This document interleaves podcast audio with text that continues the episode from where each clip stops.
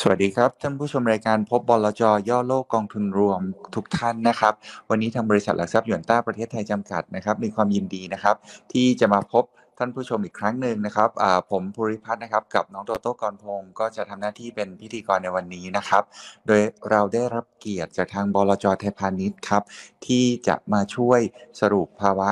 ข้อมูลเศรษฐกิจในช่วงปีนี้นะครับ คาดการแล้วก็รวมถึงกองทุนรวมเด่นๆ ของทางบลจไทยพาณิชย์ให้พวกเรารับฟังกันด้วยนะครับ โดยวันนี้ครับเราได้รับเกียรติจากวิทยากรคุณปิยพัฒน์พัทรภูวดลนะครับ Director Head of Investment Strategy Department จากทางบลจไทยพาณิชย์ ก่อนอื่นนะครับ เดี๋ยวผมขออนุญาตให้ทางคุณกำพงศ์นะครับ ช่วยแนะนำความเป็นมาของทางบลจไทยพาณิชย์ครับ ว่าได้รับรางวัลอะไรมาบ้าง มีความเป็นมาอย่างไร แล้วก็ประวัติวิทยากรของคุณปิยพัฒน์เป็นอย่างไรบ้าง ขอเรียนเชิญคุณกรพงศ์ครับ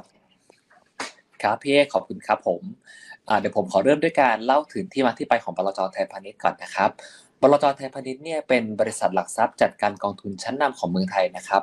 ที่ดำเนินธุรกิจมายาวนานกว่า 30 ปีแล้วนะฮะ โดยมีธนาคารไทยพาณิชย์นะครับ เป็นผู้ถือหุ้น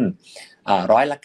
99.99 นะครับ คือเกือบเกือบร้อยเปอร์เซ็นต์นะครับ ดูแลธุรกิจครอบคลุมนะครับ ทั้งกองทุนรวม กองทุนส่วนบุคคล แล้วก็กองทุนสำรองเลี้ยงชีพนะครับ มีสินทรัพย์ภายใต้การบริหารจัดการหรือว่า AUM เนี่ยมากกว่า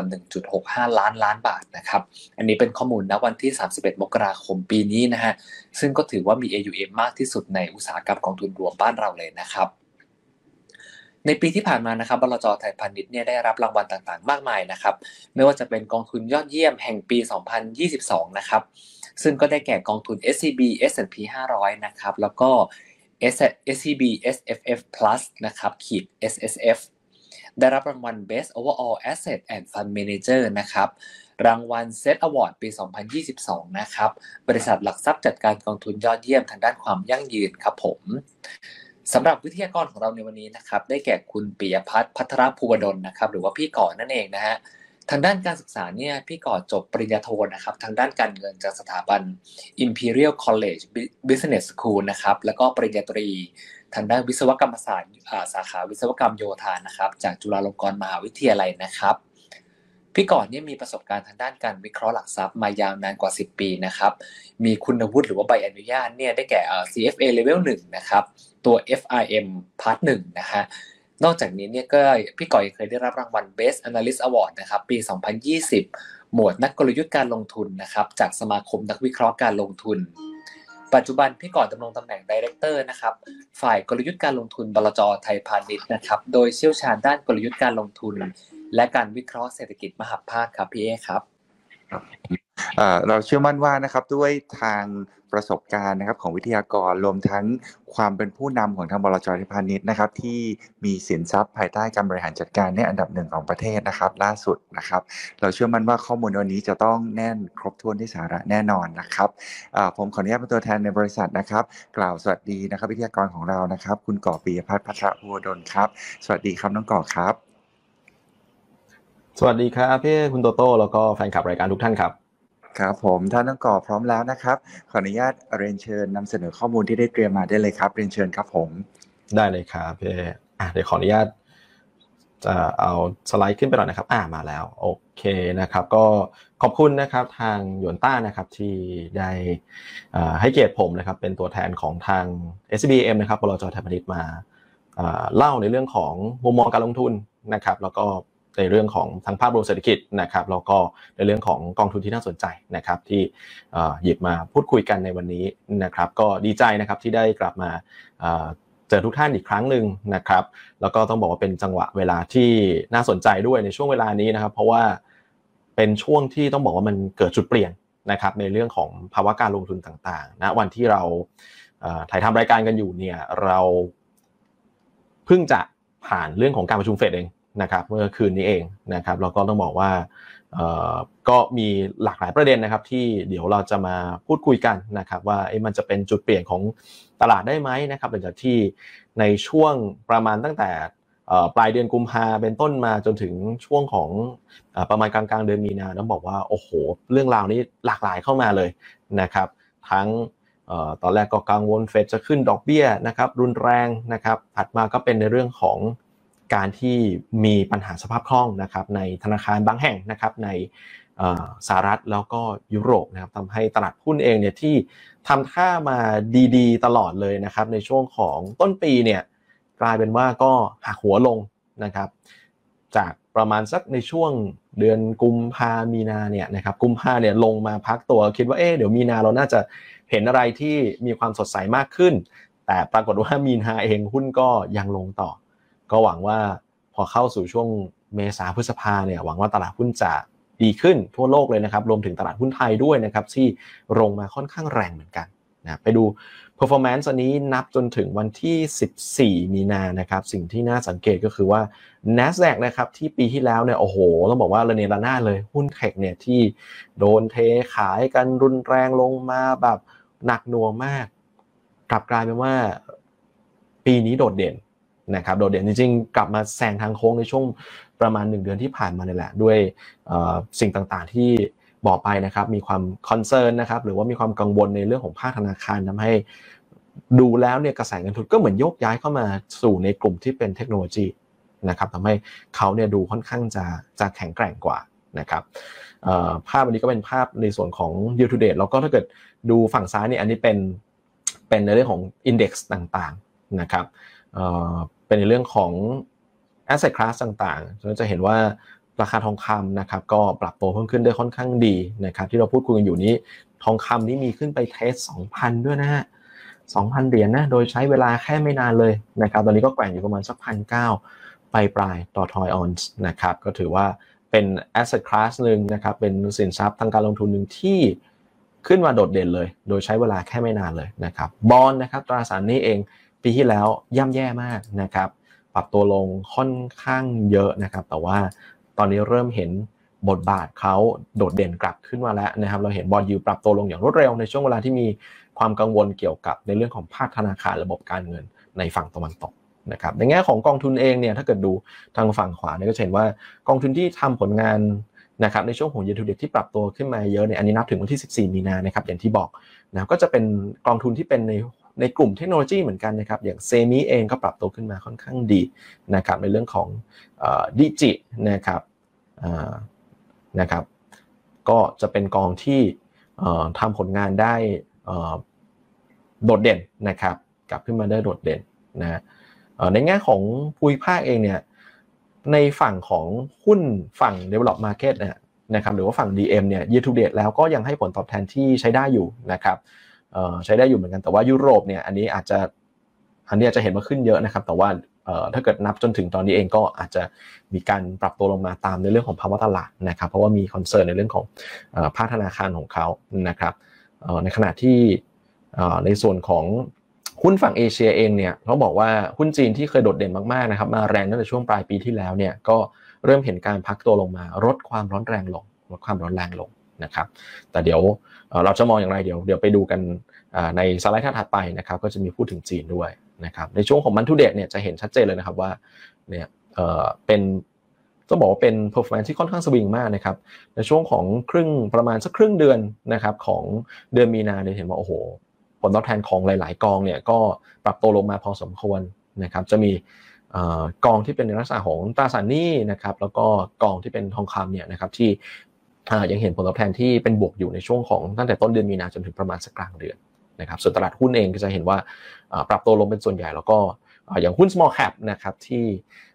เป็นตัวที่ขึ้นมาโดดเด่นเหมือนกันในช่วงของต้นปีก็ปรับตัวลงไปค่อนข้างแรงนะครับภาพเนี่ยต้องบอกว่ามุมมองของตลาดเนี่ยเปลี่ยนค่อนข้างจะไวนะครับตั้งแต่ต้นปีนี้เนี่ย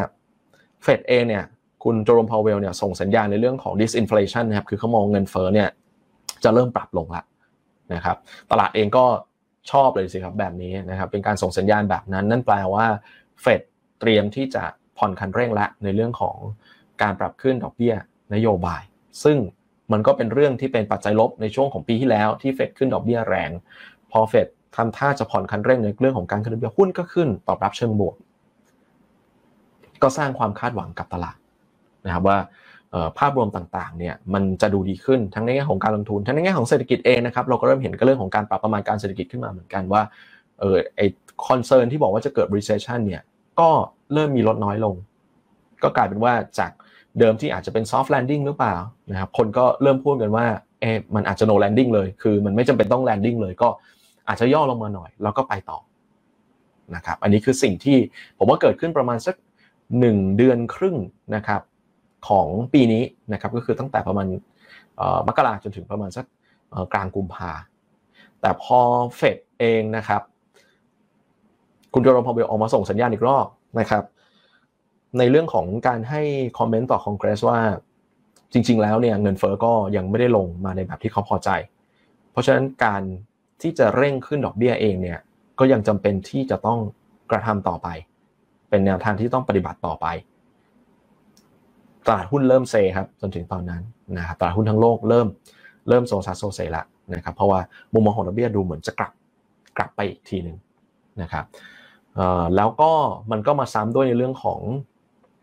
ต้องขอไปต้องเล่าก่อนว่าตอนนั้นเองก็เริ่มมีการพูดถึงว่าจะขึ้นดอกเบี้ย 50 basis point หรือว่า 0.5%ในการประชุมเดือนมีนานะครับกระแสตรงนั้นก็เริ่มมีการก่อตัวขึ้นด้วยเหมือนกัน จนกระทั่งเรื่อยมาถึง ในช่วงของเดือนมีนานะครับ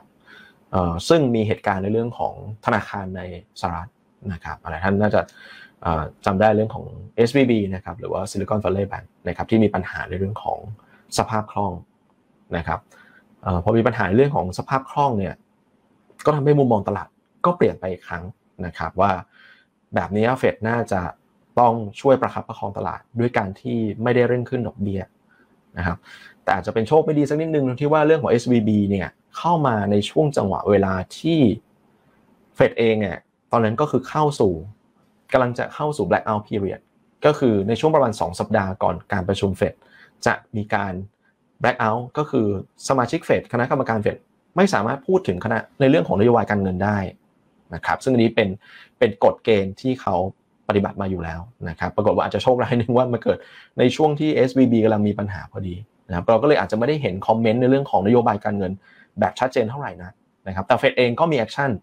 มาค่อนข้างไวนะครับก็ร่วมกับในเรื่องของศูนย์ประกันเงินฝากนะครับร่วมกับ regulator ต่างๆ กระทรวงการคลังนะครับในการที่จะออกมาช่วยคามนะครับหรือทำให้ตลาดสงบ แต่ว่าตัว SVB เนี่ยคือเนื่องจากเรื่องมันเกิดไปแล้วนะครับก็อาจจะ ไม่ได้สามารถช่วยได้แบบทันท่วงทีเท่าไหร่นะสำหรับตัว SVB นะครับซึ่งซึ่งเหตุการณ์มันเกิดขึ้นก่อนคนอื่น แล้วก็ผ่านไปแต่ว่าในเรื่องของความกังวลว่ามันจะเกิดคอนเทเจียนหรือว่ามันจะกระจายตัวหรือเปล่าเนี่ยก็เฟดก็แล้วก็หน่วยงานกำกับดูแลต่างๆ ก็ออกมา take action นะครับว่าโอเคฉันช่วยเหลือนะครับในการออกออ BTFP นะครับ Bank Term Funding Program ก็คือว่าแบงค์ที่ถือในเรื่องของพันธบัตรอยู่นะครับถ้าเกิดคุณ ต้องการใช้เงินเนี่ยหรือมีคนมาถอนเงินแล้วคุณจำเป็นต้องขายพันธบัตรเนี่ยคุณไม่จำเป็นต้องไปขายในตลาดเพื่อให้มันราคาเนี่ยคุณขาดทุนนะครับคุณสามารถเข้ามาขายที่ตัว vehicle หรือว่าตัววงเงินตรงนี้ได้นะครับได้ที่ราคา par แล้วก็สามารถที่จะต้องบอกว่าเป็นวงเงินสินเชื่อไปนะครับอายุไม่เกิน 1 ปีนะครับเพื่อทำให้คุณสามารถบริหารสภาพคล่องได้ในช่วงเวลานี้ ก็ถือว่า action มาได้ค่อนข้างไวเหมือนกัน แต่ว่าดูเหมือนตลาดเองก็ยังไม่ได้เชื่อมั่นมากเท่าไหร่นะนะครับ เพราะว่าในเรื่องของราคากลุ่มหุ้นกลุ่มธนาคารเองยังค่อนข้างผันผวนอยู่นะครับ แล้วก็มันมีประเด็นซ้ำในเรื่องของ CS นะครับ Credit Suisse ซึ่งอันนี้ดูน่าจะเป็นประเด็นที่เป็นประเด็นเฉพาะตัวของเขานะครับแล้วก็สุดท้ายก็อย่างที่ทุกท่านทราบข่าวนะครับก็คือมีการ take over โดย UBS นะครับแล้วก็มีการสับสนเล่นด้วย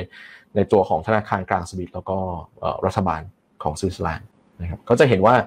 เวลาที่มีปัญหาแบบนี้นะครับก็หน่วยงานนะครับต่างๆ หน่วยงานกำกับดูแลนะครับธนาคารกลางเองนะครับก็เข้ามา take action ได้ค่อนข้างไวอันนี้ก็อาจจะเป็นเรื่องที่ดีนะครับที่เราพอจะมีความหวังว่า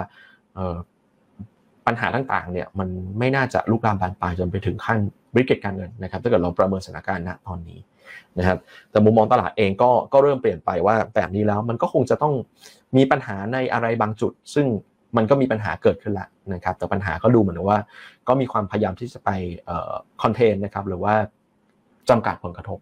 นะครับมุมมองของตลาดก็เปลี่ยนไปรอบหนึ่งนะครับแล้วก็เริ่มมีคนที่มองว่า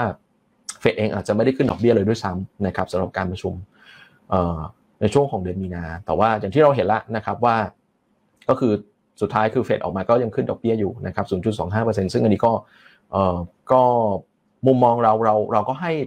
ความน่าจะเป็นกับการขึ้นดอกเบี้ย 25 basis point มากกว่าการไม่ขึ้นเลยนะครับ ส่วนขึ้น 50 basis point นั้นคงคงตัดไปเลยนะครับ พอมีสถานการณ์แบบนี้เกิดขึ้นนะครับ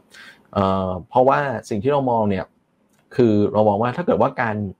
ที่เฟดเลือกที่จะไม่ขึ้นดอกเบี้ยเลยเนี่ยอาจจะเป็นภาพที่อาจจะดูเป็นเชิงลบมากกว่าก็ได้นะครับ เพราะว่ามันอาจจะเป็นเหมือนเป็นการส่งสัญญาณว่าปัญหาเนี่ยมันดูรุนแรง มันอาจจะลุกลามนะครับจนทำให้สิ่งที่เฟดไกด์มาตลอดหรือทำมาตลอดมันถึงขั้นแบบเทินแบบเปลี่ยนไปเลยนะครับเปลี่ยนแบบร้อยแปดสิบองศาจากเดิมขึ้นขึ้นขึ้นขึ้นอยู่แล้วฉันก็แบบหยุดขึ้นนะครับเพราะฉะนั้นเราคิดว่าเฟดก็น่าจะเดินหน้าขึ้น แต่ก็ขึ้นแบบประคับประคองตัวเขา แล้วก็ประคับประคองในเรื่องของระบบการเงินด้วย ซึ่งก็ออกมาก็ก็เห็นการขึ้นนะครับ 0.25%นะครับ เอ่อเฟดเองก็ต้องบอกว่าประเด็นเฟดเองเนี่ยถามว่าพอขึ้นปุ๊บเนี่ยเอ่อ reaction ของตลาดณณวันที่มีการประชุมเนี่ยประกอบว่าตลาดหุ้นสหรัฐปรับตัวลงพอสมควรเหมือนกันนะครับ1%กว่าก็ดูเหมือนตลาดอาจจะไม่ได้ไม่ได้ตอบรับเชิงบวกนะครับเอ่อเราก็มองอยู่ว่าก็อาจจะเป็นในเรื่องของเอ่อดอทพลอตนะครับที่เฟดประกาศออกมา ปรากฏว่าไม่ได้ตลาดเนี่ยอาจจะคาดหวังไปไปค่อนข้างเร็วเหมือนกันนะครับเอ่อต้องเรียนให้ทราบหนึ่งสไลด์นี้ในเรื่องของเฟดเองเราอาจจะ คือเราเตรียมมาก่อนที่จะมีการประชุมนะครับดังนั้นภาพมันอาจจะไม่ได้อัปเดตล่าสุด แต่ว่าก็เดี๋ยวผมเล่าให้ฟังในในส่วนของที่เป็นที่เป็นภาพรวมแล้วกันนะครับว่าตลาดเองเนี่ยมองคาดหวังไปพอสมควรเหมือนกันว่าเฟดเนี่ยจะคัดดอกเบี้ยภายในปีนี้นะครับแต่ว่าพอดอทพลอตเป็ดเฟดเปิดมาแล้วเนี่ยปรากฏว่าไม่ได้มีการคัดดอกเบี้ยนะครับก็จริงๆดอทพลอตเองก็ไม่ได้แบบว่าแตกต่าง นะครับมากอย่างอย่างมีนัยสำคัญกับกับในในในช่วงที่ผ่านมานะครับแล้วก็ยังไม่ได้เห็นการที่แบบจะคัดดอกเบี้ยลงไปตลาดเองก็อาจจะมันก็มีมุมมองที่ที่เป็นความต่างที่เป็น discrepancy ตรงนี้อยู่ที่มันมีแกลบในเรื่องของความเห็นในเรื่องของดอกเบี้ยอยู่ ถึงแม้ว่าผมว่าแกลบมันอาจจะค่อยๆ มุ่งเข้าหากันก็อาจจะดีกว่าในช่วงก่อนหน้านี้ที่แบบโอ้เดี๋ยวจะ 50 basis point ไม่เดี๋ยวจะ 25 basis point ไม่หรือจะไม่ขึ้นเลยนะครับมันอาจจะมีความต่างในในวิวตรงนั้นพอสมควรตรงนี้เองเนี่ยก็ผมว่ามันก็ค่อยๆเข้ามาเข้าหากันแต่ว่ามันก็ยังยังมีความต่างอยู่ อันนี้ก็ก็ต้องยอมรับว่ายังยังมีความต่างอยู่ในแง่ของของมุมมองในเรื่องของดอกเบี้ยนะครับ ซึ่งอันนี้เองคงจะต้องพัฒนาใน development ต่อไปนะครับเพราะว่า จากตัวอย่างที่เราเห็นคือ ถ้าเกิดว่ามันมีเหตุการณ์อะไรขึ้นมาเนี่ยเฟดเองก็ Data Dependent เหมือนกันก็คือ มองดูตามสถานการณ์มองดูตามข้อมูล ถ้าเกิดมันเป็นปัญหาอย่างเนี้ยมันมีประเด็นของ SBB เข้ามาเนี่ยนะครับก็ทำให้เฟดเองเนี่ยจากเดิมที่เหมือนอาจจะทดไว้ในใจว่าเออฉันเตรียมจะขึ้น 50 basis point ปรากฏว่าฉันก็ก็เปลี่ยนใจได้เหมือนกันในการที่จะขึ้น 25 basis point นะครับดอกพอล่าสุดตอนนี้เองก็คิดว่าน่าจะขึ้นดอกเบี้ยอีกอีกครั้งหนึ่ง นะครับก็จะเหลือขึ้นดอกเบี้ยครั้งหนึ่ง แต่ว่ายังไม่ได้เห็นการคัดนะครับ การคัดน่าจะไปเกิดในช่วงของปีหน้ามากกว่านะครับ อันนี้ก็เป็นสิ่งที่มันทำให้ตลาดเองก็ยังมีความผันผวนอยู่ เพราะว่าอาจจะไม่ได้เซตจุดร่วมมองตรงกันสำหรับตลาด เพราะตลาดก็ก็ยังมองมุมมองที่แตกต่าง แต่ก็ต้องบอกว่าในช่วงที่ผ่านมาเองตลาดก็มอง มีมุมมองที่ต้องบอกว่าก็ก็ค่อนข้างจะนำเฟดอยู่เหมือนกันนะครับตั้งแต่ตอนแรกที่ตลาดก็นำในเรื่องของการที่เออเฟดน่าจะขึ้นดอกเบี้ยนะนะครับก็มีการ pricing ในเรื่องของการขึ้นดอกเบี้ยนำไปก่อนนะครับทันที่เฟดเองก็บอกว่าเงินเฟอ้อเป็นเรื่องชั่วคราวตอนนั้นนะครับสุดท้ายเฟดก็ต้องกลับมาขึ้นนะครับแล้วก็ตลาดเองก็เริ่มปรับมุมมองนะครับว่าอะพอขึ้นไปจนมากพอสมควรแล้วนะครับก็น่าจะเห็นการที่แตะเบรกนะครับแล้วเฟดก็ค่อยๆ ปรับตามตรงนั้นมาเหมือนกันนะครับตอนนี้ตลาดก็ price นำในเรื่องของการคัด แต่ว่าเฟดยังไม่ได้ไกด์ในเรื่องของการคัดในเรื่องปีนี้มา ก็เป็นสิ่งที่ที่ยังมีความต่างอยู่แล้วก็อาจจะทำให้เกิดความผันผวนตรงนี้ได้นะครับก็เป็นสิ่งที่ต้องติดตามในเรื่องของ development ต่อไปแต่ว่า ผมว่าภาพที่จะเห็นค่อนข้างชัดถ้าเกิดเรามองผ่านในเรื่องของประเด็นต่างๆตรงช่วงประมาณสักหนึ่งเดือนจากนี้ไปนะครับว่าในเรื่องของ banking sector ต่างๆเนี่ยถ้าเกิดว่า ในสมมติฐานเราเนี่ยเราเรามองว่าน่าจะไม่ได้แบบรุนแรงนะครับน่าจะไม่ได้ออกมาเป็นแบบกรณีที่มันเลวร้ายหรือเป็น worst case เนี่ยแล้วก็เงินเฟ้อเองเนี่ยก็มีทีท่าที่จะชะลอลงมาอยู่แล้วล่ะนะครับเราเห็นเงินเฟ้อค่อยๆชะลอลงมาแล้ว แต่อาจจะช้านะครับอาจจะไม่ได้ไม่ได้รวดเร็วเหมือนกับที่พี่ๆนักลงทุนคาดหวังกันนะนะครับแต่เงินเฟ้อยังไงเนี่ยภาพมันก็เป็นเป็นภาพที่ที่ปรับลงอยู่แล้วนะครับเพราะฉะนั้นแล้วเนี่ยดอกเบี้ยเองก็น่าจะเข้าสู่ช่วง จากนี้ไปมีโอกาสที่จะเข้าสู่ช่วงที่ที่ดอกเบี้ยก็จะขึ้นไปแซงในเรื่องของเงินเฟ้อซึ่งนั่นก็จะทำให้เฟดเองเนี่ยไม่ไม่จำเป็นต้องดำเนินนโยบายการเงินที่มันตึงตัวไปมากแล้วนะครับในเรื่องของการขึ้นดอกเบี้ยเองเนี่ยปีที่แล้วเนี่ยมันขึ้นแบบรุนแรงไปแล้วนะครับขึ้นทีหนึ่งแบบสี่เปอร์เซ็นปีนี้จะไม่ได้ขึ้นรุนแรงแบบนั้น เพราะฉะนั้นภาพในเรื่องของตลาดหุ้นเองเนี่ยก็อาจจะยกข้อสรุปขึ้นมาต่อเลยว่าจริงแล้วเราก็ยังมองว่าในเรื่องของตราสารทุนในเรื่องของหุ้นเนี่ยยังสามารถที่จะลงทุนได้ แต่ระยะสั้นมีความผันผวนกับเรื่องนี้นะครับจิตวิทยาการลงทุนยังค่อนข้างเปราะบางอยู่นะครับเราเห็นว่าตลาดไม่ได้ฟื้นชัดเจนเท่าไหร่นะแม้ว่าจะมีมาตรการต่างๆ มาช่วยในเรื่องของในเรื่องของภาคการเงินสถาบันการเงินเองนะครับอาจจะต้องให้เวลาตลาดในเรื่องของการย่อยข่าวแต่ว่าถ้าเกิดมอง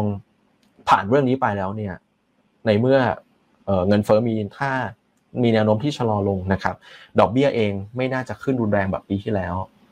หุ้นก็ลงไปแล้วปีที่แล้ว นะครับ ปีนี้น่าจะเห็นการที่จะฟื้นตัวกลับมาได้ในเรื่องของตลาดหุ้นนะครับ แต่ว่าการฟื้นตัวเองเนี่ยมันอาจจะเหมือนกับถูกเลื่อนออกไปนะครับ จากกรอบเวลาที่เราคิดว่ามันจะมีความต่อเนื่องตั้งแต่ในช่วงต้นปี ปรากฏว่ามันก็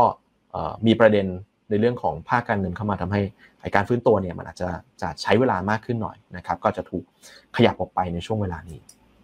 นะครับ มาดูภาพในเรื่องของเทคนิคต่างๆนะครับ ถ้าดูเนี่ย จะเห็นว่าตลาดหุ้นเองเนี่ยนะครับแอควีก็คือตลาดหุ้นทั่วโลกนะครับตลาดหุ้นทั่วโลกเองมีการก็มีการปรับตัวลงมานะครับ ปรับตัวลงมาแล้วเนี่ยประมาณสักเดือนกุมภานะครับ แล้วก็เห็นเป็นการใช้เวลามามาในช่วงในประมาณสัก 1-2 เดือนที่ผ่านมานะครับ ตอนนี้ก็เริ่มเห็นการฟื้นตัวแล้วนะครับ แต่ว่าการฟื้นตัวจะ อาจจะยังไม่ได้รวดเร็วนะเมื่อกี้เหมือนที่เราสตอรี่ให้ฟังนะครับจะต้องใช้เวลาสักนิดนึงข้อที่ดีคือดอลลาร์อินเด็กซ์เนี่ยไม่ได้แข่งค่านะครับทิศทางเนี่ยอาจจะเห็นการแข่งค่าในช่วงของต้นปีบ้างนะครับแต่ว่าช่วงนี้ก็กลับมาอ่อนค่าแล้ว อันนี้ก็เป็นเป็นเรื่องที่ดีนะครับทำให้โฟล์เนี่ยมีโอกาสที่จะไหลกลับเข้ามาสู่ในเรื่องของตลาดหุ้นได้นะครับทองคำเนี่ยเป็นสินทรัพย์ที่แบบเงินวิ่งเข้าไป พอตอนที่มีความกลัวในเรื่องของกลุ่มธนาคารนะครับ ราคาทองปรับขึ้นเร็วมากๆนะครับจากช่วงที่พักลงมาเพราะว่าช่วงนั้นดอลลาร์กลับมาแข็งเนี่ยทองก็พักลงมาลงมาแถวพันแปดนะครับแต่นั้นใช้เวลาไม่นานแค่ไม่กี่วันเองนะครับจะขึ้นจากประมาณพันแปดขึ้นไปใกล้ๆสองพันเลยนะครับก็ถือว่าเป็นสินทรัพย์ที่ปรับสองค่อนข้างไวมันก็สะท้อนภาพในเรื่องของความกลัวกรความกังวลของนักลงทุนนะครับตลาดหุ้นสหรัฐเองเนี่ยตัว S&P 500เนี่ยจริงๆแล้วอาจจะดูเหมือนเทรนเนี่ย มันอาจจะสูญเสียกำลัง ถ้าเกิดดูถ้าเทียบกับช่วงต้นปีที่ขึ้นมาดีๆนะครับแต่ถ้าเกิดว่าดูภาพกรอบที่ไกลกว่านั้นหน่อย จริง ๆ ก็ยังถือว่ายังไม่ได้เสียทรงนะครับแล้วก็มีโอกาสที่จะขยับซิกแซกขึ้นได้ แต่ว่าความผันผวนจะเพิ่มสูงขึ้นนะครับจะเห็นกรอบการเคลื่อนไหวที่มันค่อนข้างกว้าง n a s d a q จะดูแข็งแกร่งกว่านะครับเมื่อมีความกังวลในเรื่องของกลุ่มธนาคารที่ทำให้เงินเองก็กลับมายกย้ายเข้าสู่กลุ่มเทคโนโลยี แล้วก็น่าจะได้ผลบวกในเรื่องของทิศทางดอกเบี้ยด้วยที่ไม่ได้ aggressive ไม่ได้ hawkish เหมือนปีที่ผ่านมา ซ้ายล่างคือตลาดหุ้นยุโรปนะครับที่ outperform มากๆนะครับตั้งแต่ช่วงปลายปีก่อนนะครับเพราะว่าคนมี hope นะครับมีความหวังว่ายุโรปเองจะรอดผลจากเรื่องในเรื่องของ recession ได้นะครับ เพราะว่าราคาพลังงานมันปรับตัวลงค่อนข้างไวนะครับ โดยเฉพาะในตัวของแก๊สธรรมชาติ แล้วเขาก็สต็อกไปค่อนข้างเยอะแล้วนะครับเลยทำให้ตลาดหุ้นเนี่ยขึ้นนำมาก่อนเลย ต้นปีเองก็จะถือว่าเป็นตลาดหุ้นที่ outperform ตลาดหุ้นโลกอยู่นะครับสำหรับตลาดหุ้นยุโรป แต่ว่าพอมีเรื่องของเนี่ยแหละครับมีเรื่องของ CS เข้ามาเนี่ยก็ปรากฏว่าตลาดหุ้นเองก็ค่อนข้างจะอ่อนแรงลง แบบรวดเร็วเลยนะครับตลาดหุ้นเอเชียเองเนี่ยจะมีญี่ปุ่นนะครับที่ดูค่อนข้างจะแข็งเหมือนกันในช่วงของต้นปีนะครับในภาวะที่ตอนนั้นเองเนี่ยดอลลาร์ดีกลับขึ้นมานะครับ ดอลลาร์ดีกลับขึ้นมาเยนอ่อน เยนอ่อนก็ทำให้ตลาดหุ้น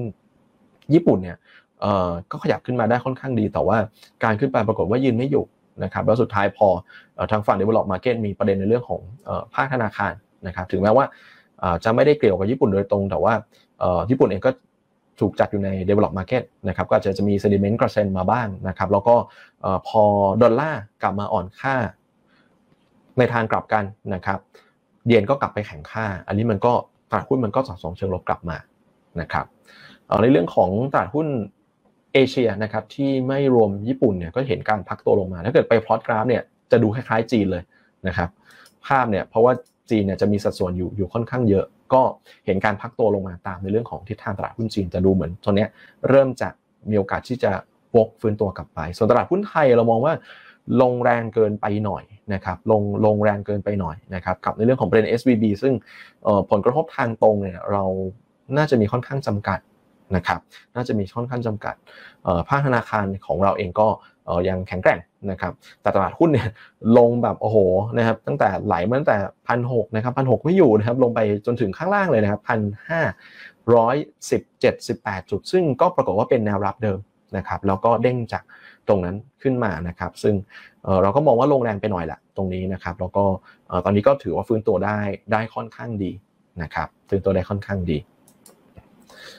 ในภาพในเรื่องของภาพจากนี้ไปนะครับในเรื่องของภาพเศรษฐกิจต่างๆเนี่ยนะครับถ้าเกิดดูในแง่ของสหรัฐเองเนี่ยตัวของดัชนีตัวของ PMI ISM เนี่ยมันก็เริ่มอ่อนแรงลงมานะครับทั้งในตัวของ โดยเฉพาะในในภาคที่เป็น manufacturing นะครับมันก็ก็ซอฟลงมานะครับ service เองก็ก็เห็นการซอฟลงมาเหมือนกันแต่ว่าตัวเลขก็ยังดูสูงกว่าในตัวของตัวของ manufacturing นะครับแต่ว่าจริงๆ แล้วเนี่ย bad news อาจจะกลายเป็น good news นะครับก็คือเศรษฐกิจไม่ต้องไปร้อนแรงมากนะครับ เพราะว่าเดี๋ยวถ้าเกิดว่าเศรษฐกิจแข็งแกร่งมากร้อนแรงมากดีมากเดี๋ยวพี่เฟดก็ออกมาเนะครับว่าอย่างนี้ฉันก็ขึ้นดอกเบี้ยได้สิเพราะว่าเศรษฐกิจรับไหวนะครับเพราะฉะนั้นตัวเลขเศรษฐกิจเนี่ยขอให้ สโลลงมาแต่ว่าไม่ได้ลงไปถึงขั้นแย่นะครับแบบนี้จริง ๆ ตลาดน่าจะน่าจะชอบมากกว่านะครับแล้วก็ในเรื่องของความสามารถในการชำระหนี้ต่าง ๆ เองเนี่ยโดยภาพรวมนะครับก็ยังดูไม่ได้แบบมีปัญหาอะไรที่แบบน่ากลัวนะครับคราวนี้ในเรื่องของ recession เองเนี่ยที่อาจจะถูกหยิบยกกลับมากลับมาพูดกันอีกรอบหนึ่งนะครับเราไปดูสถิตินะครับ จริงๆสถิติในเรื่องของ inverted yield curve เนี่ยค่อนข้างจะจะแม่นอยู่แล้วนะครับเมื่อเกิดแล้วเนี่ยก็มักจะตามมาด้วยภาวะ recession แต่ว่ามันไม่ได้เกิดขึ้นทันทีนะครับหลังจากที่เกิด inverted yield curve นะครับถ้าเกิดเราดูคู่ 3 เดือนกับ10ปีเนี่ยเราไปเก็บสถิติในอดีตนะครับตั้งแต่ประมาณสักปี 73 เป็นต้นมานะครับมักจะเกิด recession เนี่ยประมาณสัก 11 เดือน หลังจากหลังจากเกิดสัญญาณ inverted yield curve วันแรกนะครับเพราะฉะนั้นถ้านับไปเนี่ย นะครับก็อาจจะเป็นช่วงเวลานะครับที่อาจจะเป็นสิ่งที่อาจจะเกิดในช่วงของ recession เนี่ยนะครับประมาณสักเดือนไตรมาส3ในช่วงของต่อเนื่องถึงไตรมาส4ประมาณในในช่วงของปีนี้ถ้าเกิดว่าถอยไปจากการเกิด inverted yield curve นะครับแล้วก็บวกมาอีก 11 เดือนเนี่ยน่าจะตกอยู่ในช่วงเวลาประมาณนั้น นะครับนั้นในแต่ว่าในภาพเศรษฐกิจเองจริงๆแล้วเนี่ยถ้าดูเนี่ยนะครับหลังจากเกิดสัญญาณ inverted yield curve เนี่ยมันไม่ได้แปลว่าหุ้นจะลงทันที ก็อาจจะคล้ายๆกับรอบนี้นะครับว่ามันมันไม่ได้ลงทันทีนะครับแต่ว่าจะค่อยๆชะลอตัวลงเนี่ยเมื่อเข้าใกล้ในเรื่องของ recession ก็คือประมาณสัก 2 เดือนนะครับก่อนเกิด recession แล้วก็จะไปถึงจุด bottom เนี่ยประมาณสักสี่ถึง5เดือนนะครับหลังจากเกิด recession นะครับเพราะฉะนั้นในมุมมองของเราเองเนี่ยจริง ๆ แล้วเนี่ยมันอาจจะไม่ได้กินระยะเวลาไกลขนาดนั้นนะครับเพราะว่าอันนี้เอาภาพในอดีต ซึ่งในเรื่องของ information ที่เข้าถึงกันนะครับในเรื่องของระบบการเทรดที่มันรวดเร็วขึ้นเนี่ยตลาดมีโอกาสที่จะ price in ได้ก่อนนะครับเพราะฉะนั้นถ้าดูแล้วเนี่ยเรามองว่ามีโอกาสเหมือนกันที่ถ้าเกิดตลาดย่อตัวลงมาเนี่ยในช่วงของไตรมาสสามเนี่ยก็เป็นโอกาสในเรื่องของการสะสมได้นะครับอ่าแล้วก็ ดูในเรื่องของเงินเฟ้อเองเนี่ยจริงๆผมคิดว่าเงินเฟ้อในปีนี้เราอาจจะไม่ต้องพูดถึงกันเยอะนะครับ แต่ว่าก็กลับมาเป็นประเด็นอยู่บ้างในช่วงของต้นปีเมื่อเงินเฟ้อจริง ๆ ก็ก็ชะลอลงแต่ว่าอาจจะลงลงช้ากว่าที่คิดนะครับลงช้ากว่าที่คิดก็เลยทำให้ตลาดเองเนี่ยก็กลับมาคอนเซิร์นในในในเรื่องนี้อยู่บ้าง เพราะว่าในในไซเคิลเก่าๆเนี่ยนะครับถ้าเกิดเงินเฟ้อไม่ลงเนี่ยมันก็จะทำให้การดำเนินนโยบายค่อนข้างยากแล้วนะครับดอกเบี้ยก็จะกลับไปขึ้น แรงๆอีกนะครับเพราะว่าเป้าหมายเขาก็คือการเอาเงินเฟ้อลงนะครับแล้วเฟดเองก็ก็เห็นภาพที่คล้ายๆกันแหละกับไซเคิลก่อนๆที่ อาจจะเคยเห็นว่าขึ้นดอกเบี้ยแล้วไปไม่สุดนะครับเงินเฟ้อดีกลับขึ้นมาอีกทีหนึ่งนะครับแล้วก็ทำให้ การดำเนินนโยบายก็ต้องกลับทิศกลับทางก็คือหลังจากที่ผ่อนมาแล้วเนี่ยหรือคัดดอกเบี้ยลงมาแล้วก็กลับจะต้องขึ้นมาขึ้นดอกเบี้ยอีกรอบหนึ่งซึ่ง อันนี้มันทำให้ความเชื่อมั่นของนักลงทุนเองก็ก็ค่อนข้างเสียไปสั่นคลอนไปพอสมควรนะครับตลาดหุ้นก็จะตอบสนองเชิงลบถ้าเป็นแบบนี้ เพราะฉะนั้นผมว่าเงินเฟ้อเองเนี่ยน้ำหนักน่าจะไม่เท่ากับปีที่แล้วนะครับแต่ว่าก็ยังคงเป็นประเด็นที่ทำให้เกิดความสวิงหรือความผันผวนของตลาดได้นะครับ ในเรื่องของประมาณการบริษัทจดทะเบียนนะครับ อันนี้ก็เป็นสิ่งที่สำคัญเหมือนกันนะครับ เพราะว่าถ้าเกิดเราเชื่อว่าราคาหุ้นนะครับวิ่งตามพื้นฐานนะครับ พื้นฐานก็คืออะไรก็คือกำไรของบริษัทจดทะเบียนนี่แหละนะครับ ถ้าเกิดทิศทางกำไรของบริษัทจดทะเบียนเห็นการเติบโตนะครับ หรือว่าเห็นการที่มีการปรับประมาณการขึ้นเนี่ยก็จะขับเคลื่อนนะครับในเรื่องของราคาหุ้นให้ปรับตัวขึ้นได้ในระยะยาวเดี๋ยวต้องบอกว่าปีนี้เองเนี่ยอาจจะเป็นปีที่เห็นการในเรื่องของการ ปรับลงนะครับอยู่บ้างเหมือนกันนะครับในเรื่องของกำไรของบริษัทจดทะเบียน โดยเฉพาะในตัวของเดเวลลอปมาร์เก็ตนะครับอย่าง S&P 500นะครับที่เริ่มเห็นสัญญาณในเรื่องของการปรับลงมานะครับแต่ว่าฝั่งเอเชียเนี่ยดูจะดีกว่า โดยเฉพาะทางจีนนะครับที่เห็นในเรื่องของการปรับขึ้นมาเหมือนกันนะครับก็คงจะแบบคือนักวิเคราะห์ก็คงมองมองแย่งบก็ออกมาแย่นะครับ แต่ตอนนี้เองพอมีเรื่องของ China Reopening แล้วเนี่ยภาพมันชัดเจนขึ้นนะครับ ก็มีเรื่องให้คาดหวังขึ้นได้นะครับ ก็ทำให้นักวิเคราะห์เองก็เริ่มมีมุมมองที่เป็นเชิงบวกมากขึ้นนะครับ อันนี้เองก็เป็นปัจจัยที่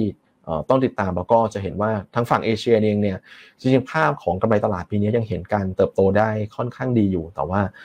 ถ้าเกิดไปดูในภาพของฝั่งที่เป็น develop market นะครับอย่างสหรัฐหรือว่ายุโรปเนี่ยกำไรอาจจะไม่ได้เห็นการเติบโตเท่าไหร่นักนะครับ ตอนนี้ก็ ตัวเลขตอนนี้ก็อาจจะเห็นการที่แบบทรงๆในเรื่องของกำไรตลาดอยู่นะครับอะในเรื่องของสภาพคล่องนะครับ ตอนนี้เองก็การดึงสภาพคล่องออกก็คงอาจจะไม่ได้เป็นสิ่งที่ธนาคารกลางเนี่ยรีบเร่งทำต้องไหร่นักนะครับ เพราะว่ามันมีปัญหาสภาพคล่องอยู่นะครับในในบางจุด อยู่ในบางกลุ่มนะครับก็คงอาจจะต้องช่วยเหลือกันแต่ว่าอาจจะไม่ได้เป็นในลักษณะที่แบบเป็นการอัด QE กลับขึ้นมาซื้อบอลอย่างนั้นนะครับ แล้วก็ผลักดันในแง่ของตลาดเงินตลาดทุนแบบนั้นนะครับ แต่ว่าเป็นในลักษณะที่ให้ liquidity กับที่มันตรงจุดตรงกลุ่มนะครับแล้วก็เป็นในการประคับประคองนะครับเพื่อให้มีสภาพคล่องนะครับในการที่จะดำเนินธุรกิจในเรื่องของทางฝั่งธนาคารแล้วก็ทำให้นักลงทุนเองมีความเชื่อมั่นนะครับว่า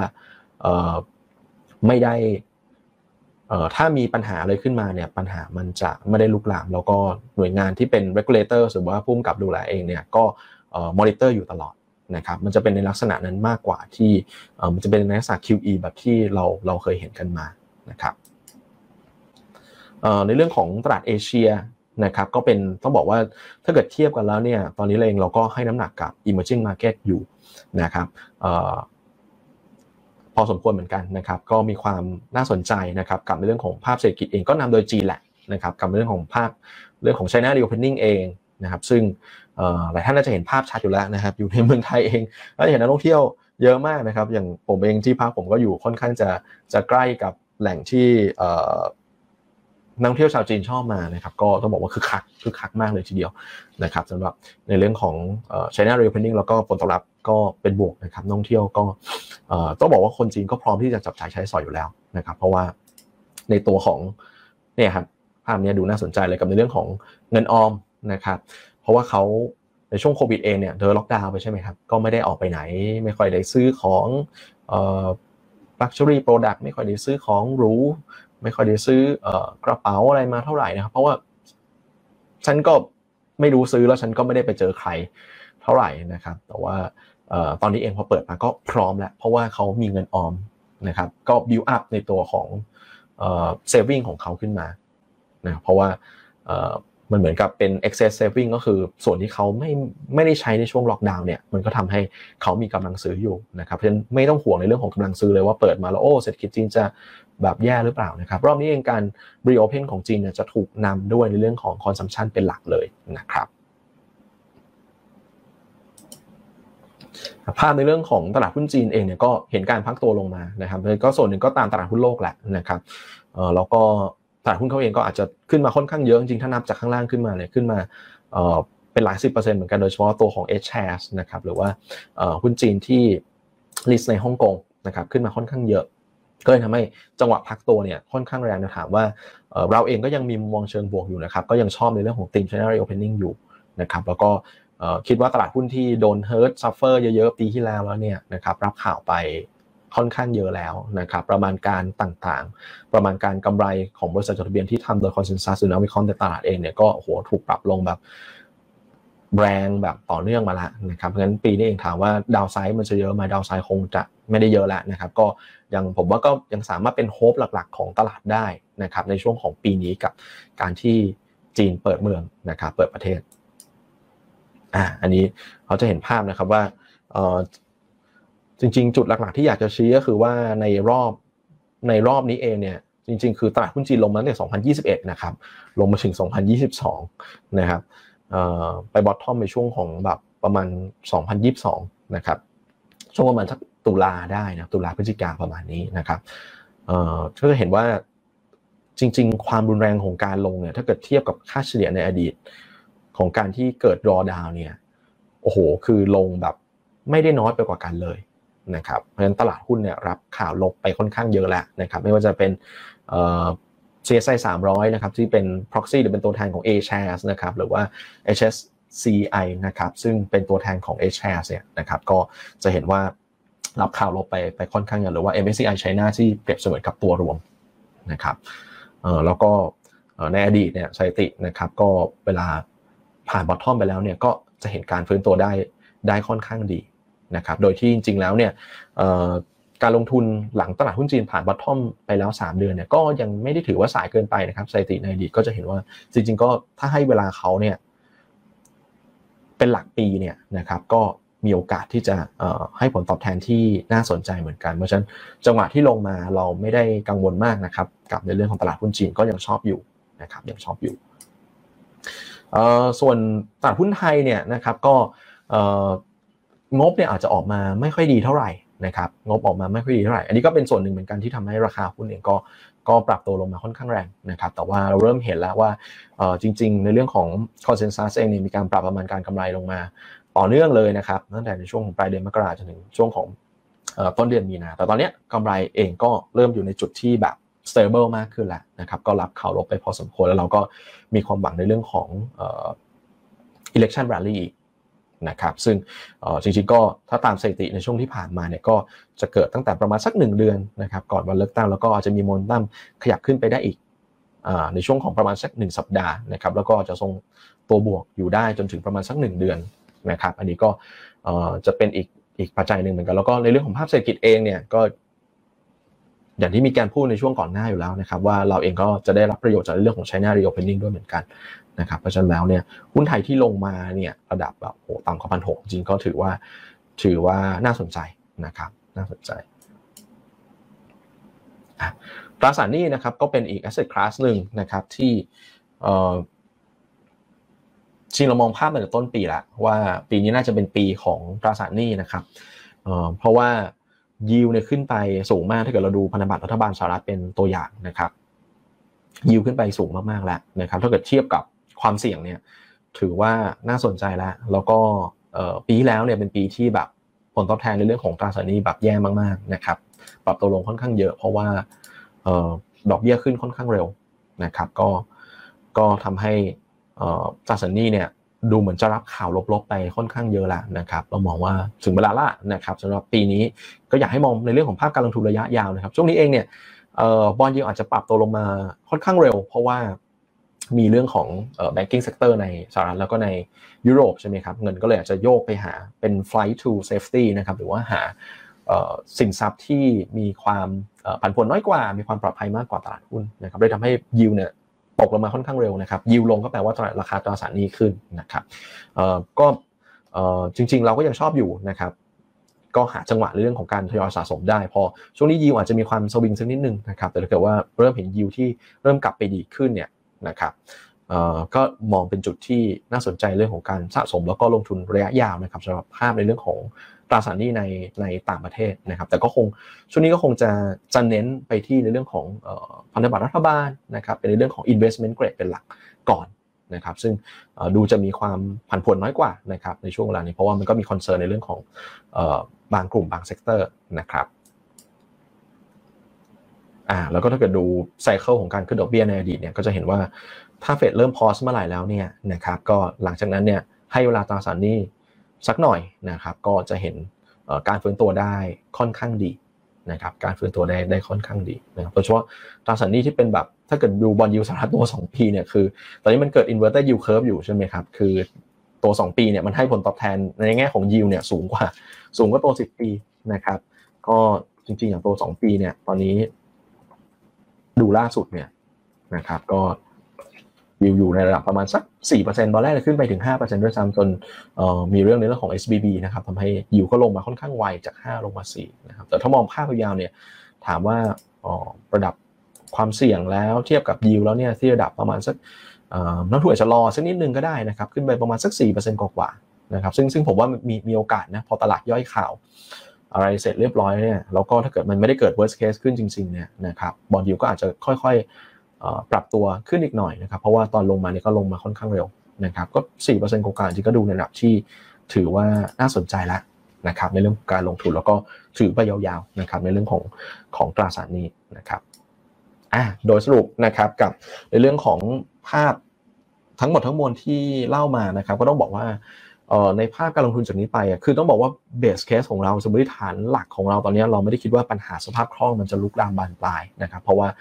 central bank เองนะครับแล้วก็หน่วยงานกำกับดูแลเองเข้ามา take action ได้ได้ค่อนข้างไวนะครับคือเขาอาจจะไม่ได้มีแบบอย่างก่อนหน้านี้เองตลาดอาจจะมีการพูดถึงว่าเอ๊ะกระทรวงการคลังของสหรัฐเองจะแบบรับประกันเงินฝากหมดเลยไหมในส่วนที่เกินสองแสนห้านะครับซึ่งคุณ Yellen ก็ออกมาพูดแล้วว่าคงก็คงอาจจะไม่ได้แบบ เหมารวมไปไปขนาดนั้นนะครับ แต่ว่าถ้าเกิดเราดู action จากในเรื่องของประเด็น SVB หรือว่า First Republic Bank ใน FRC เนี่ยก็จะเห็นว่าการการพอมีประเด็นขึ้นมาเนี่ยเขาก็เข้าไปเข้าไปดูแลเข้าไปประคับประคองเข้าไปมีมาตรการอยู่ก็ไม่ได้ช้านะครับเพราะฉะนั้นแล้วเนี่ยถ้ามีประเด็นเกิดขึ้นอีกเนี่ยก็คาดหวังพอจะคาดหวังได้ว่าเขาเองเนี่ยก็จะเข้าไป นะครับดูแลช่วยดูแลไม่ให้ปัญหามันลุกลามบานปลายนะครับแล้วเนื่องจากตอนนี้ยังพอมันมีประเด็นตรงนี้อยู่ก็ทำให้เฟดเองเนี่ยไม่น่าจะแบบ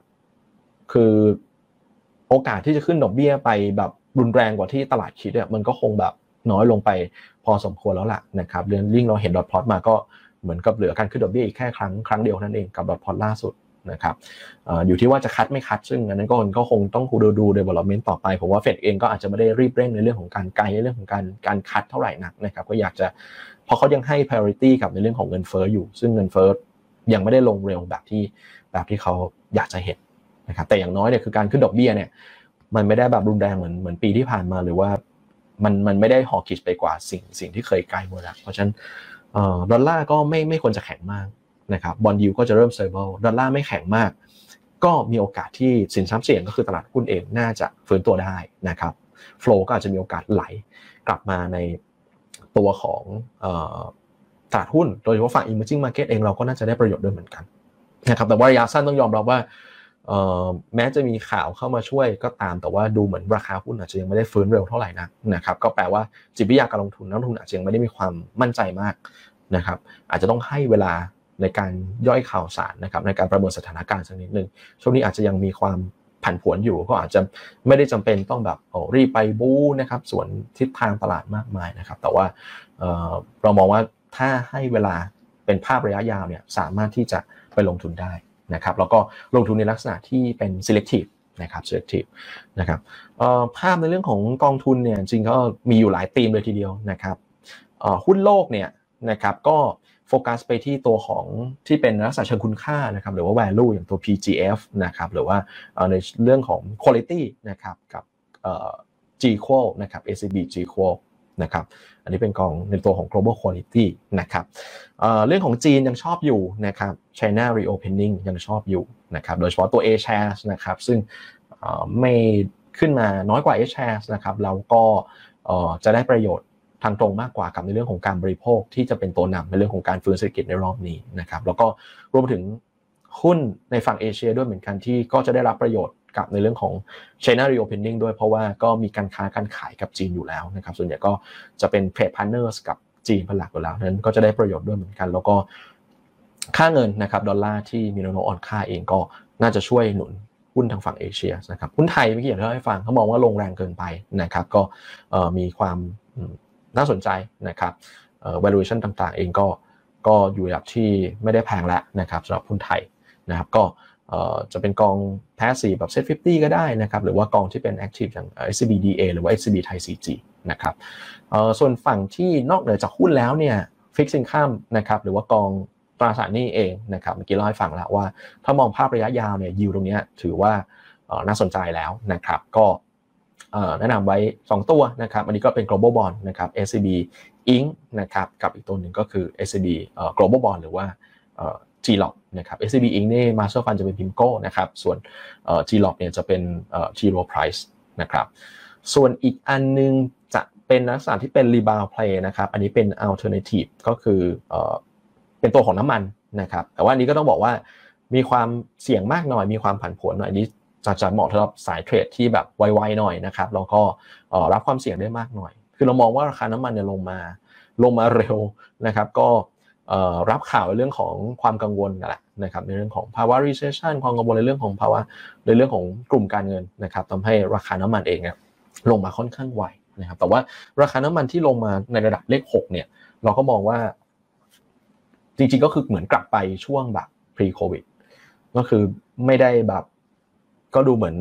จะไม่ได้แบบเออเอายังไม่ได้แบบ factor in เรื่องแบบการ reopen ของเศรษฐกิจต่างๆ โดยเฉพาะจีนนะครับไม่ได้ factor in ในเรื่องของ supply ในเรื่องของรัสเซียที่มันลดลงไปนะครับคือราคามันกลับไปที่เดิมช่วงก่อนโควิดเลยนะครับเพราะฉะนั้นแล้วเนี่ยก็อาจจะเป็นอีกอันหนึ่งที่ที่ ถ้าท่านรับความเสี่ยงได้นะครับก็อาจจะลองพิจารณาในเรื่องของการของการ trading ดูแต่ว่าเราก็ตั้งจุด stop loss ไปที่ 62 เหรียญต่อบาร์เรลสำหรับตัวของ WTI นะครับอะคราวนี้ก็เป็นกองที่อาจจะมาพูดในเรื่องของ snapshot สักนิดนึงแล้วกันนะครับกับกองที่หยิบมาพูดคุยกันนะครับแนะนำในวันนี้กองแรกจะเป็น SCB G Qual นะครับหรือว่า SCB Global Quality Equity นะครับอย่างที่บอกแล้วว่า ตลาดหุ้นจะ selective มากขึ้นนะครับถามว่าลองดูลองลองลองลงทุนได้นะครับ แต่ว่าเชื่อนะครับว่านักลงทุนเองจะให้ความสำคัญให้น้ำหนักกับปัจจัยเรื่องของคุณภาพมากขึ้นนะครับ ในภาวะที่ดูแล้วอาจจะมีบางกลุ่มบาง sector นะครับที่อาจจะมีความเสี่ยงอยู่นะครับ ซึ่งอันนี้เองเนี่ยก็จะเป็นกอง passive นะครับตัว SCB g c o เนี่ยก็จะลงในตัวของ feeder ไปที่ iShares Edge MSCI World Quality Factor UCITS ETF นะครับ อันนี้ก็จะสามารถที่จะจริงๆนักทุนสามารถติดตามราคาตัว ETF ได้นะครับ เพราะว่ามันมันเทรดอยู่ในตลาดต่างประเทศอยู่แล้ว อันนี้ก็จะจะง่ายหน่อยนะครับ ก็ตัวที่เป็นตัวอ้างอิงเนี่ยก็จะเป็น MSCI World Sector Neutral Quality Index นะครับ ซึ่งอันนี้เองเนี่ยเขาก็จะใช้ตัวแปรนะครับในเรื่องของถามว่า quality คืออะไรนะครับในนิยามของทาง MSCI เนี่ยนะครับก็คือจะดูอยู่3ข้อนะครับหนึ่งก็คือ ROE นะครับหรือว่าผลตอบแทนต่อส่วนของผู้ถือหุ้นเนี่ยอยู่ในระดับสูงนะครับ ROE สูงสูงนะครับ leverage น้อยๆก็คือ DE ต่ำๆนะครับแล้วก็ในเรื่องของความผันผวนของกำไรเนี่ยน้อยนะครับอันนี้ก็จะเป็นเป็นเกณฑ์ของเขาซึ่งเขาก็จะไปจับตัวของหุ้นที่อยู่ในฝั่ง develop market นะครับเข้ามาสกรีนนะครับแล้วก็ ตัวที่เข้าเกณฑ์ก็จะมาอยู่ในตัวของ ETF ของเขานะครับซึ่งอันนี้ท่านสามารถติดตามตัว ETF ได้นะครับ ชื่อ IWQU นะครับสามารถดูตัว ETF ได้ได้ติดตามได้ไม่ยากนะครับแล้วก็ถ้าเกิดดูในแง่ของ holdings นะครับนะ top holdings นะสิ้นเดือนกุมภาเนี่ยนะครับจริงๆ ผมว่ากองนี้มีความน่าสนใจที่ว่าเขามีเขามี mixture นะครับของทั้ง แบบหุ้น tech ด้วย ซึ่ง tech ช่วงนี้เราจะเห็นว่าหุ้น tech ค่อนข้างแข็งนะครับมีเรื่องของกลุ่มอื่นๆด้วยนะครับ healthcare ก็มีนะครับอินดัสเทรียลก็มีคอน sumer staples ก็มีนะครับแล้วก็จะเห็นไปหลาย ๆ ตัวก็เป็นเป็นแบรนด์ที่มีความแข็งแกร่งนะครับ Home Depot นะครับ Microsoft อันนี้แน่นอนอยู่แล้วนะครับหลายท่านโอ้ทุกท่านรู้จักอยู่แล้ว Apple นะครับ Meta Platform ก็คือ Facebook นะครับ Nvidia นะครับเอ่อ Nestle Johnson Johnson นะครับ Novo Nordisk นี่เป็น บริษัททำยาที่เดนมาร์กนะครับบริษัทผลิตยาที่เดนมาร์กวีซ่านะครับในเรื่องของบัตรเครดิตในเรื่องของ payment เรื่องของการชำระเงิน แล้วก็ Alphabet ก็คือ Google นะครับเพราะอันนี้เองเนี่ยผมว่าก็มีการกระจายหลากหลายดีแล้วก็เป็นเป็นแบรนด์ที่แข็งแกร่งมีความน่าสนใจนะครับในภาพของ performance วันนี้เอามาให้ดูนะครับเป็นอันนี้ Airsoft วันที่ 20 มีนานะครับแล้วก็เป็น performance ในช่วง 3 เดือนหลังสุด นะแต่ทั้งนี้ทั้งนั้นนะครับก็มี disclaimer นะครับผลการดำเนินงานในอดีตของกองทุนรวมไม่ได้เป็นสิ่งที่ยืนยันถึงผลการดำเนินงานในอนาคตนะครับ ส่วนอีกกองนึงนะครับจะเป็นฝั่งของเอเชียละนะครับกับ SCB AEM นะครับ SCB Asian Emerging Markets นะครับ อันนี้ก็จะเน้นมาที่ Emerging Asia นะครับ Emerging Asia อันนี้ Master Fund จะเป็น BlackRock นะครับ Asian Growth Leader Funds นะครับซึ่งก็จะมีการลงทุนในหุ้นที่อยู่ในเอเชียที่ไม่รวมญี่ปุ่นนะครับเป็น Asia X Japan นะครับ Asia X Japan นะครับอันนี้เป็น performance ในช่วง 3 เดือนที่ผ่านมาก็จะเห็นว่าอาจจะมีการปรับตัวลงมาบ้างนะครับ แต่ก่อนหน้านี้เองก็ถือว่าในช่วงที่ตลาดหุ้นเอเชียฟื้นเนี่ยก็จะเห็นว่าก็ก็ทำผลงานใช้ได้เหมือนกันนะครับสำหรับกองนี้นะครับ อันนี้เองเนี่ยผมจะบอกในเรื่องของที่เรามองในเชิงกลยุทธ์เนี่ยหรือในแง่ของธีมการลงทุนเนี่ยคือเราชอบหุ้นจีนอยู่แล้วนะครับเราก็แนะนำหุ้นจีนค่อนข้างบ่อยนะครับแต่ว่าคราวนี้หลายท่านอาจจะแบบมีจีนอยู่แล้วนะครับหรือว่าอาจจะฟังเรื่องจีนบ่อยแล้วโอเคฉันแบบฉันชอบธีม China Reopening แหละนะครับแต่ว่าถ้าสมมุติว่าอยากจะอยากจะลงทุนในมีหุ้นจีนด้วย แต่ก็มีการกระจายนะครับกระจายความเสี่ยงไปสู่ เอเชียตลาดอื่น ๆ ด้วยเนี่ย อันนี้เองก็เป็น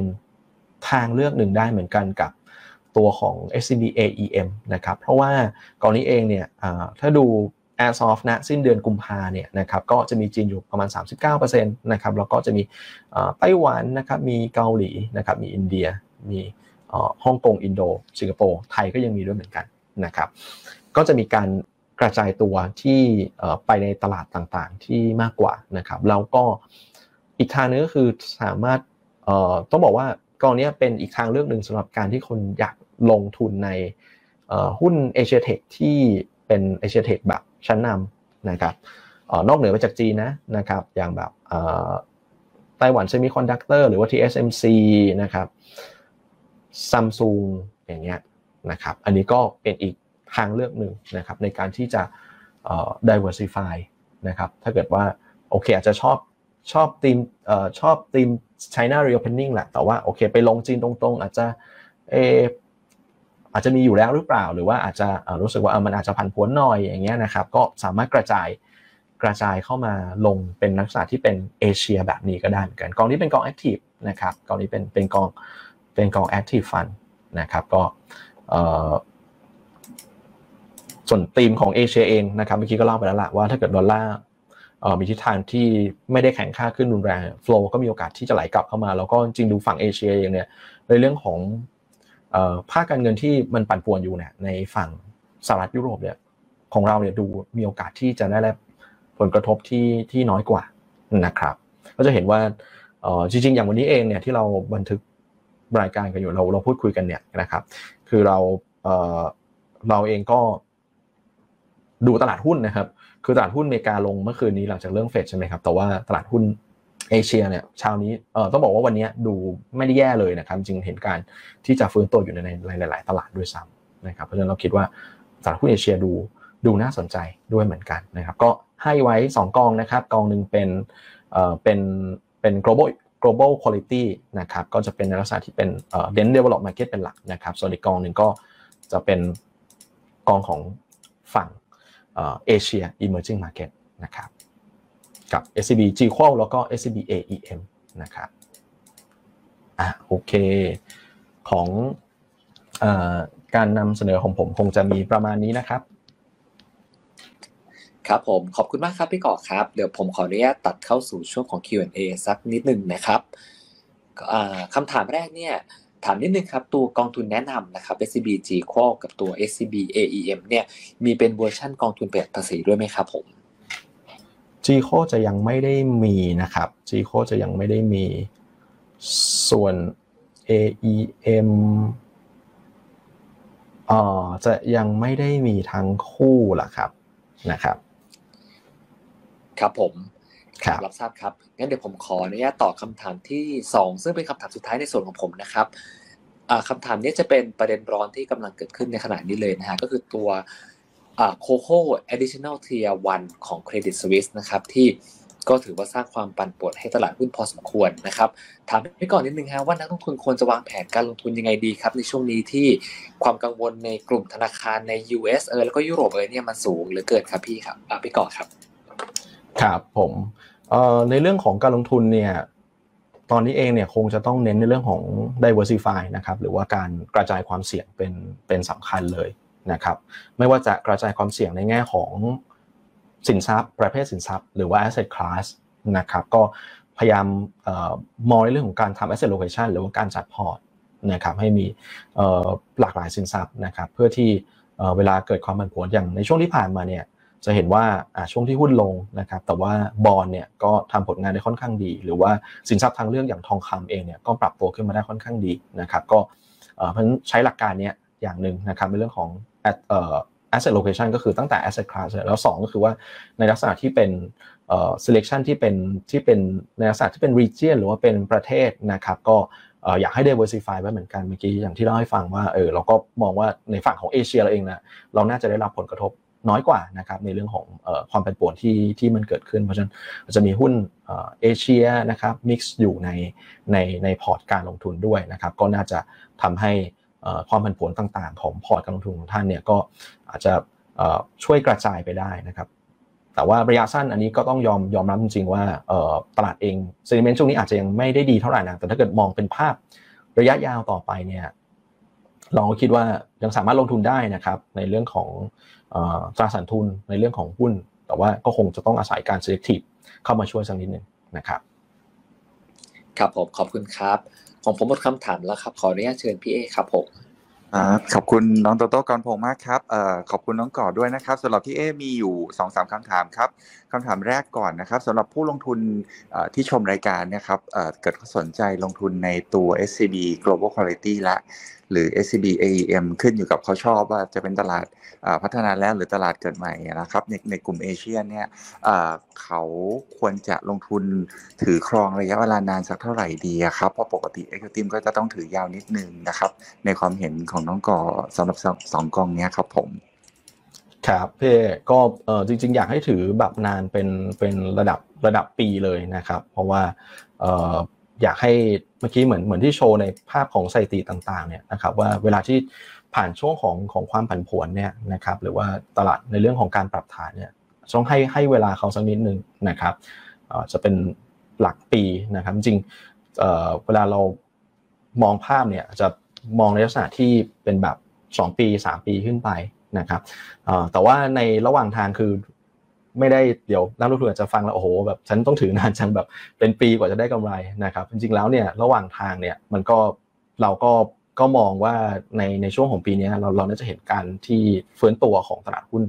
ได้เหมือนกันนะครับเพราะฉะนั้นแล้วเนี่ยในในระหว่างทางเองเนี่ยก็สามารถที่จะผมว่าคงจะไม่ได้แบบ ถ้าตลาดหุ้นมันจะไม่ได้แย่ไปตลอดทั้งทั้งทั้งปีนี้นะครับอาจจะมีความความผันผวนอยู่บ้างนะครับ แต่ว่าอยากให้อยากให้ลงทุนก็ก็ถือยาวแต่ท่านก็สามารถสมมตินะครับสมมติว่าถ้าเกิดว่าราคาหน่วยลงทุนมีการปรับเพิ่มขึ้นมาเนี่ยท่านก็สามารถขายทางกำไร แล้วก็สวิชไปที่ที่กองอื่นได้ด้วยเหมือนกันที่อาจจะราคาจะขึ้นน้อยกว่านะครับหรือว่ามี valuation ที่น่าสนใจกว่านะครับ ก็ผู้ลงทุนที่ชมรายการนะครับ ก็กรุณาแบ่งเงินเป็นส่วนๆนะครับ ตั้งเป้าหมายระยะสั้นกลางยาวนะครับ เพื่อจัดสภาพคล่องของท่านด้วยนะครับ จะได้เหมาะสมกับประเภทของการลงทุน แล้วก็ก่อนที่จะซื้อ 2 กองทุนนี้นะครับ ก็กรุณาศึกษาฟันแฟกชีตหนังสือชี้ชวนส่วนสรุปข้อมูลกองทุนนะครับ เพื่อศึกษาถึงความเสี่ยง แล้วก็ผลตอบแทนที่เกี่ยวข้องด้วยนะครับคำถามที่2ครับเกี่ยวกับเรื่องจีนนิดนึงนะครับ ความเสี่ยงของประเทศจีนครับถ้าสนใจทีม China Reopening ตามที่น้องก่อบอกนะครับ เอาเอาเราเราพูดข้ามไปถึง geopolitical risk นะครับ อันนี้เรารู้อยู่แล้วว่าประเทศไหนเปิดมาจีนชนหมดนะครับ นอกจาก geopolitical risk แล้วครับมันมีความเสี่ยงอะไรของประเทศจีนที่ผู้ลงทุนควรจะให้ความสนใจบ้างนะครับ ในขณะนี้ครับผมครับผมเรื่องเรื่องแรกคงอาจจะเป็นเรื่องที่ ที่ค้างคายืดเยื้อมาระยะหนึ่งนะครับเพื่อว่ากลุ่มในเรื่องของอสังหาหรือว่า property นะครับที่ต้องบอกว่าโอกาสที่จะฟื้นกลับมาเร็วๆเนี่ยคงจะค่อนข้างน้อย เพราะว่าก็เห็นการลดลงนะครับในแง่ของยอดขายค่อนข้างเยอะเหมือนกันนะครับการฟื้นตัวอาจจะแบบเป็นลักษณะที่ค่อยเป็นค่อยไปนะครับแต่ถามว่ามันจะลุกลามบานปลายไหมหรือว่ามันจะแบบแย่ลงกว่านี้ไหมเราก็ มองว่าโอกาสอาจจะไม่ได้เยอะเท่าไหร่นะที่มันจะแย่ไปกว่านี้มากๆนะครับเพราะว่าก็มันก็เหมือนก็ถูก natural selection ไปส่วนหนึ่งก็คือว่าคนที่ไม่ได้แข็งแกร่งเนี่ยจริง ๆ ก็ก็ต้องออกจากอุตสาหกรรมไปไปส่วนหนึ่งเหมือนกันนะครับแล้วก็ในตัวของภาครัฐเองเนี่ยเขาก็ประคับประคองอยู่นะครับในเรื่องของการมีมาตรการต่างๆนะครับในเรื่องของการเสริมสภาพคล่องนะครับให้ตึกเนี่ยที่สร้างเนี่ยก็คือสร้างสร้างให้เสร็จเพราะก่อนหน้านี้เองเนี่ยก็อาจจะมีประเด็นว่าคนที่ผ่อน ฉันผ่อนไปแต่ว่าตึกก็ก็สร้างไม่เสร็จฉันก็ไม่ไม่รู้จะผ่อนไปทำไมนะครับ มันก็เดี๋ยวก็มันก็จะเกิดปัญหาที่ที่ต่อเนื่องกันนะก็จะเห็นว่าภาครัฐเองก็มีมาตรการให้สถาบันการเงินเนี่ยก็เข้าไปดูว่าเออถ้าเกิดใครมีคุณสมบัตินะครับที่เหมาะสมนะครับก็สามารถ provide เรื่องของสภาพคล่องไปให้เขาสามารถทำโปรเจกต์ให้จนจนจบได้นะครับ แต่ว่ามามาตรการที่ออกมาเนี่ยมันมันจะไม่ใช่ในลักษณะที่แบบโอ้โหทำให้อสังหามันมันกลับมาบูมนะครับ แต่ว่าจะเป็นในลักษณะที่ ช่วยประคับประคองมากกว่า ไม่ไม่ให้สถานการณ์มันมันแย่ลงนะครับ อันนี้คือประเด็นแรกนะครับประเด็นที่ 2 เองก็อาจจะเป็นประเด็นที่ต่อเนื่องกับในช่วงหลายปีที่ผ่านมาก็คือในเรื่องของของกลุ่มเทคนะครับซึ่งอันนี้เองต้องบอกว่าประเมินได้ได้ค่อนข้างยากนะครับ เพราะว่าอยู่ๆจะเกิดก็เกิดนะครับ แต่ว่าเรามองว่าความรุนแรงหรือความเข้มข้นเนี่ยอาจจะไม่ได้อาจจะไม่ได้เท่ากับในช่วง2อสปีที่ผ่านมาแล้วนะครับ เพราะว่าก็มีการ take action ไปแล้วนะครับ แล้วก็อย่างบริษัทใหญ่ๆเองเนี่ยก็จะเห็นเลยว่า ราคาหุ้นปรับตัวลงมา ถ้าเกิดไปดูในแง่ของผลประกอบการเองเนี่ยก็การเติบโตเองเนี่ยก็ก็ชะลอตัวลงมานะครับแสดงว่ามันก็มีผลกระทบจริง ๆ ในการที่เขาเข้ามาคุมตรงนี้นะครับซึ่งถ้าเกิดว่าบริษัทต่างๆภาคเอกชนก็ follow ตามเรื่องของภาครัฐไปเนี่ยก็ดูแล้วไม่น่าจะแบบมีอะไรที่จะต้องมายกระดับความความเข้มข้นในแง่ของของการคุมอีกนะครับก็จะเป็น 2 เรื่องหลักๆที่นักทุนอาจจะคือ ผชิญมาในช่วงก่อนหน้าแล้วแล้วก็อาจจะอาจจะมีได้ยินข่าวคืออาจจะเป็น noise เป็นระยะระยะคล้าย ๆ กับตัวของความเสี่ยงด้านภูมิรัฐศาสตร์หรือว่าความตึงเครียดด้านการเมืองระหว่างประเทศที่ก็คงอาจจะอาจจะมีโผล่เข้ามาเป็นเป็นเป็นระยะระยะเข้ามาแต่ว่าเนื่องด้วยอาจจะโชคดีอย่างนึงคือตลาดหุ้นมันรับข่าวมาค่อนข้างเยอะในช่วง 2 ปีที่ผ่านมาทั้งความเสี่ยง2องสาเรื่องนี้นะครับแล้วก็เรื่องของ zero covid policy ด้วย นะครับคือมันมันหนักค่อนข้างมากแล้วในช่วง 2 ปีที่ผ่านมา เพราะฉะนั้นแล้วเนี่ยมุมมองจากตรงนี้เนี่ยเรามองว่าดาวไซด์อาจจะไม่ได้อาจจะไม่ได้เยอะแหละนะครับหรือว่าผลกระทบที่มันเข้ามาสู่ตลาดอาจจะไม่ได้เยอะมากละครับ ขอบคุณน้องก่อมากครับคำถามสุดท้ายครับ ในส่วนของพี่เอละคือเกี่ยวกับเรื่องการลงทุนตราสารหนี้ครับ global fixed income เมื่อกี้แนะนำมา 2 กองนะครับ SCB INC กับ SCB Glob นะครับที่ต้องก่อนเรียกว่า SCB G l o b ใช่ไหมครับผมใช่ครับสองกองนี้ตัวอายุของตราสารที่อยู่ในพอร์ตนะครับ portfolio duration สองกองนี้มันต่างกันมากไหมครับ พอจะทราบไหมครับผมอ่า duration เนี่ยถ้าถ้าเป็นกอง INC นะครับหรือว่ากองกองอิงเนี่ย นะครับจะประมาณสัก 3 ปีกว่าๆครับพี่สำหรับตัวของเอ่อ duration นะครับส่วนตัวของตัวของ G-Lock เนี่ยนะครับหรือว่า global bond เนี่ยนะครับที่ master fund เป็น zero price จะประมาณสัก 5 ปีกว่าๆครับโอเคได้ครับ ขอบคุณน้องก่อมากครับสำหรับวันนี้นะครับ ก็ได้รับข้อมูลครบถ้วนนะครับ และหวังว่าจะเป็นประโยชน์สำหรับท่านผู้ชมรายการพบบลจย่อโลกกองทุนรวมทุกท่านนะครับ